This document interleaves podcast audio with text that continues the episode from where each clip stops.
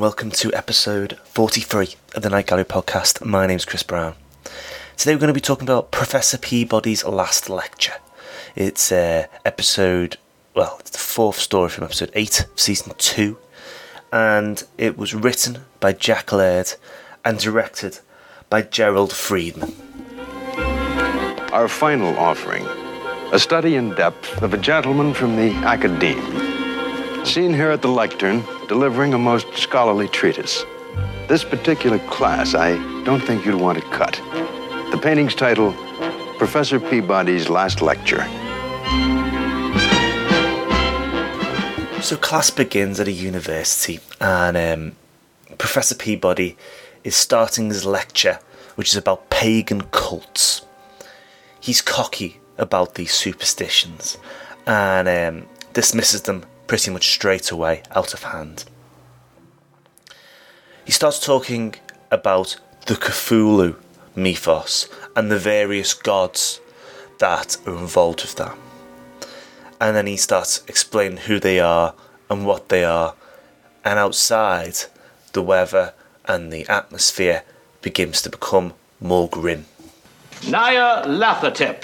Nyarlathotep, the crawling chaos, reputedly the first deity worshipped in olden Egypt.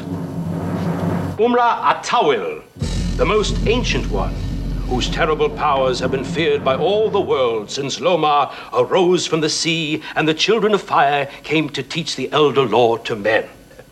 Reads rather like a press agent's handout, doesn't it?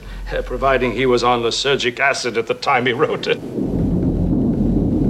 Next, we have Hastur, the Unspeakable.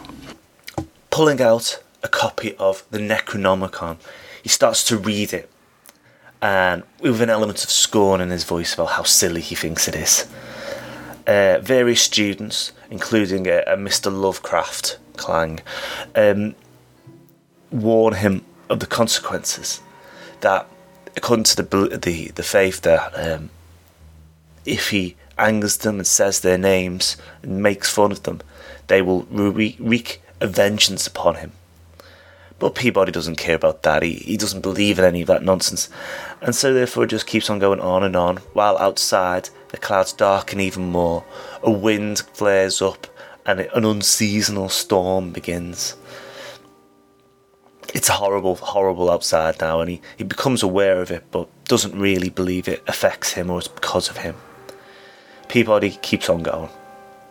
Finally, the gods have had their fill, and when Peabody is at his most hysterical peak, they enact their revenge. He becomes a giant green swamp thing type monster, still able to talk and unable to understand what's happened, or indeed not knowing yet. He addresses the the lecture class for the last time.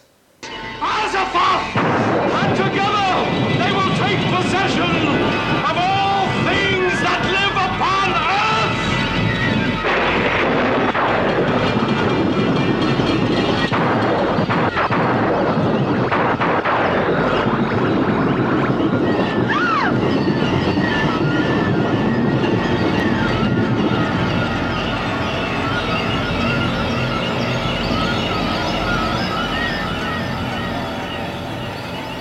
And now, if there are no further questions, First thing, obviously, I'd say is that Jack Laird loves Lovecraft. He returns to the stories of that writer again and again. Um, not just in this one, which is just riffing off the, the Cthulhu um, ethos, the, myth, the, the myths that were created, but also in things like Quoth the Raven and some, buff, to be honest with you, far better stories like Pickman's Model as well. Um, it's a real inspiration in the story, but it sometimes it really doesn't work very well. I mean, this is an in joke. You can probably tell that already by the fact that Carl Reiner has been brought in to play our, our Professor Peabody. He just goes for it. There isn't any um, any subtlety to what's happening, and you know, and certainly not any subtlety when you've got people like a Mr. Lovecraft who is surprisingly, considering the fact they did so um, keen on the character that Lovecraft himself is quite a quite a, a geeky, quite annoying, a great great in character. You know, sticking his hand up to point out what might be true and what might not be. Um, it builds up. well, it, it builds up a lot. There's a lot happening to build up to this conclusion, and um, to be honest with you, the payoff of the the creature, this green swamp green creature, isn't good enough to justify the effort that's gone into the build up. I mean, it's t- nearly 11 minutes long, this story, and um, it feels rushed in truth. Apparently, they only had a day to film it. Um, the uh, students who all pipe up while he's banging on through this lecture are all named after various lexicographers of uh, Cthulhu, Cthulhu's myth, uh, myths. Um, there's even a, a Hazel Heald in here who uh, who apparently was cut from the final cut, which does make me wonder exactly how long this script was originally going on for. Apparently, it was 13 pages, so they've cut about two minutes worth of content out. Um, that's um, surprising. I think it's just a bit too much. I think Laird, which is consider, considering the fact that he frequently criticised people for banging on too much, obviously struggled to sometimes see that in his own writing. So it's disappointing.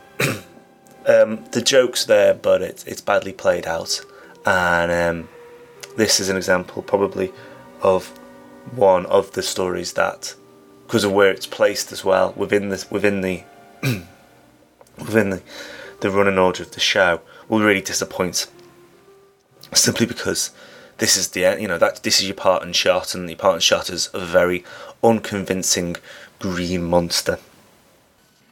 Uh, yes, Mr. Bloch. Were they really so childish, sir? Superstition had a way of explaining things, things that otherwise were too uh, bewildering, too frightening to face. Balderdash. Superstition is and always has been a bottleneck in the path of progress. Primeval man was out making sacrifices to non existent gods when he should have been directing his energies to harnessing the elements. Next week, we've got House with Ghost. Uh, it's the start of a new episode. Um, we'll talk about that next week, though. Uh, if you want to drop us a line at all, uh, you can do. Easiest way is to go to the website, which is www.twilightzonenetwork.com. There you can leave comments on the articles, or you can go to our Facebook page, or find us on Twitter. Uh, you can email me at chris at the twilightzonenetwork.com or you can just pick me up on my uh, Twitter, uh, my own personal Twitter, which is at orange underscore monkey.